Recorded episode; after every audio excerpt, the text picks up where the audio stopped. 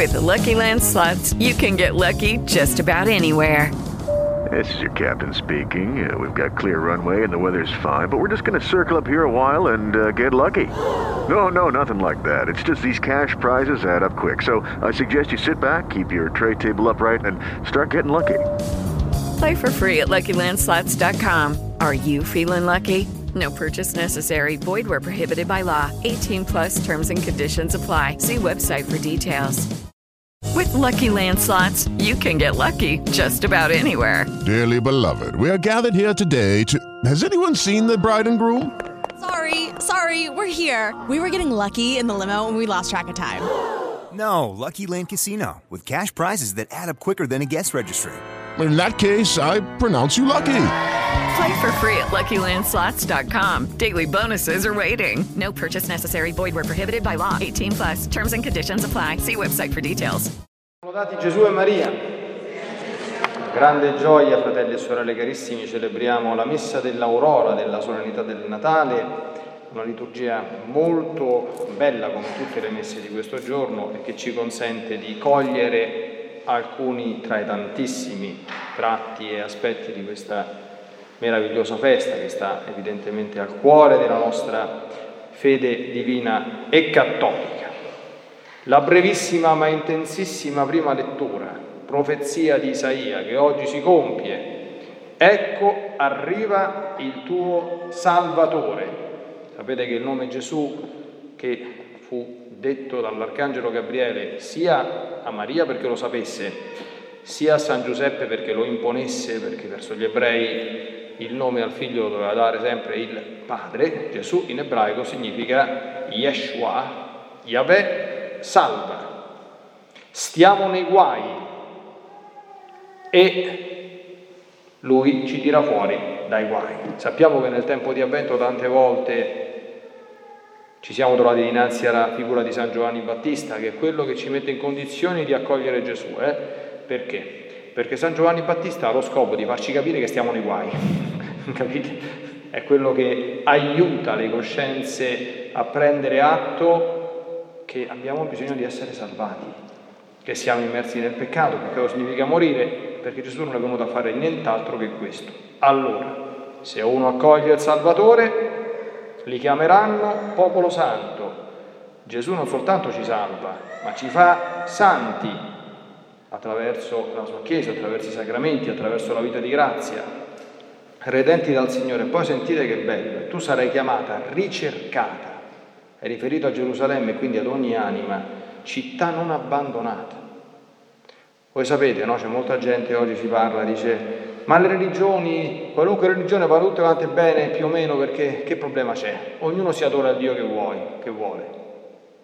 Sotto certi punti di vista, solo che c'è un grosso problema, un grosso problema, chiamiamolo problema, ma non è un problema, una grossa differenza, che mentre in tutte quante le religioni si esprime la ricerca dell'uomo verso Dio, cioè l'uomo sente che c'è qualcosa e quindi tende verso il Signore, sapete che è successo con la nostra fede? Il contrario, è Dio che è venuto in cerca di noi, tanto in cerca fino al punto di diventare uno di noi. Sarai chiamata ricercata. Avete mai sentito dire da qualcuno, ah, Dio mi ha abbandonato, non c'è più niente da fare? Avete mai sentito dire da qualcuno? Questa è una delle più grosse bestemmie che si possa dire. Sarai chiamata città non abbandonata. Da quando il verbo è diventato carne, noi possiamo essere sicurissimi al 100% che Dio non abbandona mai nessuno. Non è Dio ad abbandonare noi, ma finite voi? Siamo noi ad abbandonare Dio. Questo è un altro discorso, non mai Lui. Nessuno può dire con verità Dio mi ha abbandonato, perché di questa frase sarà sicuramente responsabile davanti al Signore. Perché il nostro Signore quando si presenterà dinanzi a dice io ti ho abbandonato, L'hai mai visto il Natale? Sai cos'è il Natale? Ecco, adesso ci arriviamo brevemente. Eh? Un flash rapido sulla seconda lettura. La seconda lettura San Paolo esprime il suo stupore per questo che è un mistero di amore immenso. Voi capite che dal momento in cui il Verbo è diventato uomo per tutta l'eternità, eh, questa cosa non finirà mai. La seconda persona della Santissima Trinità ha un doppio modo di essere, Uno quello che aveva anche prima, e che diciamo nel credo, no? Dio da Dio, luce da luce, Dio vero da Dio vero, e uno che non aveva prima. Uomo come noi e che tale resterà per sempre. Voi sapete che oggi, lo vedete nel foglietto, nella liturgia di Natale, alle parole per opera dello Spirito Santo si è incarnato, dove, attenzione, tutte le domeniche bisogna fare un inchino profondo, non tutti lo fanno, io cerco di farlo in maniera abbastanza visibile perché tutti lo vedano. Oggi si fa la genuflessione, si fa oggi e il 25 di marzo, perché è una cosa talmente grande che si fa un atto esterno di adorazione e di gratitudine al Signore, no? Mistero di amore e di infinita misericordia, perché Gesù si è fatto uomo solo per noi. A lui non è venuto niente se non abbracciare una vita di pene e di sofferenze per la nostra salvezza. Ora, già l'omelia è quasi finita, uno sguardo al Vangelo che nella messa dell'Aurora presenta sempre l'adorazione dei pastori, ma cogliamo alcuni rapidissimi aspetti. Uno, vedete come fa Dio le cose? Che cosa è successo a Natale? Apparentemente Natale è come, è come Pasqua, eh? se uno guarda le cose da un punto di vista umano e rimane lì, sapete che è successo il giorno di Natale? Niente, allora, c'era una povera famiglia di un falegname e una povera donna di Nazareth che si devono fare 120 km sull'asino per andare a Betlemme perché l'imperatore ha deciso di contare quanti sono, quanti sono i sudditi. Arrivano pure abbastanza tardi e quindi non trovano un posto dove andare. Questa poveraccia deve andare a partorire dentro una stalla. Un bambino tra stenti e cose ci stanno questi, questi, questi, qui, i pastori gli hanno portato, che gli hanno portato? Il formaggio, le capre, gli hanno portato qualche piccola cosa e basta. Umanamente parlando, questo è successo, così come è successo il giorno di Pasqua.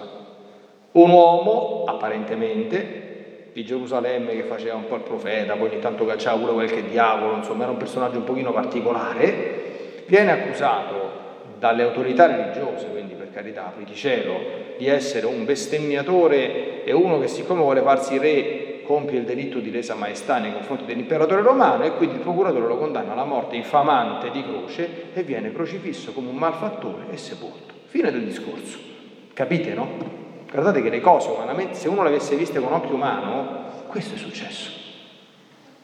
Però che succede? I pastori hanno udito l'annuncio degli angeli e sono andati lì altro è quello che si vedeva con gli occhi e altro è quello che hanno riconosciuto nel cuore. E cosa fanno i pastori? Rimangono a bocca aperta. Voi sapete che anche il termine adorare, che è, il, che, che, che è l'azione principale che dobbiamo fare nei confronti di Dio, si esprime liturgicamente con lo stare in ginocchio, no? Ma sapete letteralmente che significa adorare?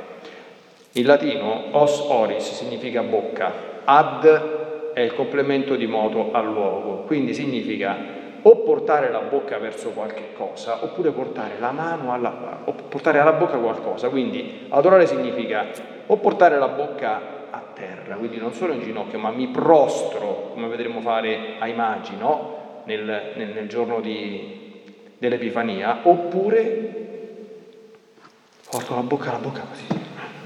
Avete visto? Quando è che facciamo così? Quando rimaniamo stupiti di qualche cosa di grande. E qual è la grande parola? Tutti quelli che udivano si stupirono delle cose dette dai pastori. Ci stupiamo ancora noi per il Natale. Sapete, per il Natale oggi, che cos'è Natale oggi? Non ci vuole tanto a capire. Per molti niente, anzi c'è, c'è qualcuno che lo vorrebbe cancellare, quindi lo cancelliamo proprio perché queste cose religiose prima ce le togliamo dai piedi e meglio è. Per qualcun altro il Natale diventa una scusa fondamentalmente per fare un po' di festa o di baldori. Per qualcuno diventa un'occasione che forse una volta all'anno si ricorda di andare a messa, forse, d'accordo? Per i cristiani un po' tiepiducci, sì, è una festa carina, eccetera, eccetera, ma per non molti è proprio rimanere, dice, oh, ma Dio si è fatto uno di me. Cioè oggi io dovrei proprio impazzire di gioia, cioè San Leone Magno, nell'ufficio della lettura di questa notte, dice Cristiano, riconosci la tua dignità, ma ti rendi conto di quello che è successo? Dio diventando uomo ha dato una nobilitazione alla natura umana immensa, però per riconoscerlo, e l'omelia finisce qui, che cosa bisogna fare? Come Maria, da parte sua custodiva tutte queste cose meditandole nel suo cuore. Mi devo mettere davanti al presepio, guardarlo bene e fare un'operazione come dire, mentale e affettiva. Chi è questo bambino? Lo riconosco che questo è il figlio di Dio fatto uomo, sono capace di adorarlo non soltanto con i gesti esterni, quello è abbastanza facile, non molto, eh, perché alcuni non si mettono in ginocchio davanti al Signore eh, e si devono interrogare sul perché non lo fanno.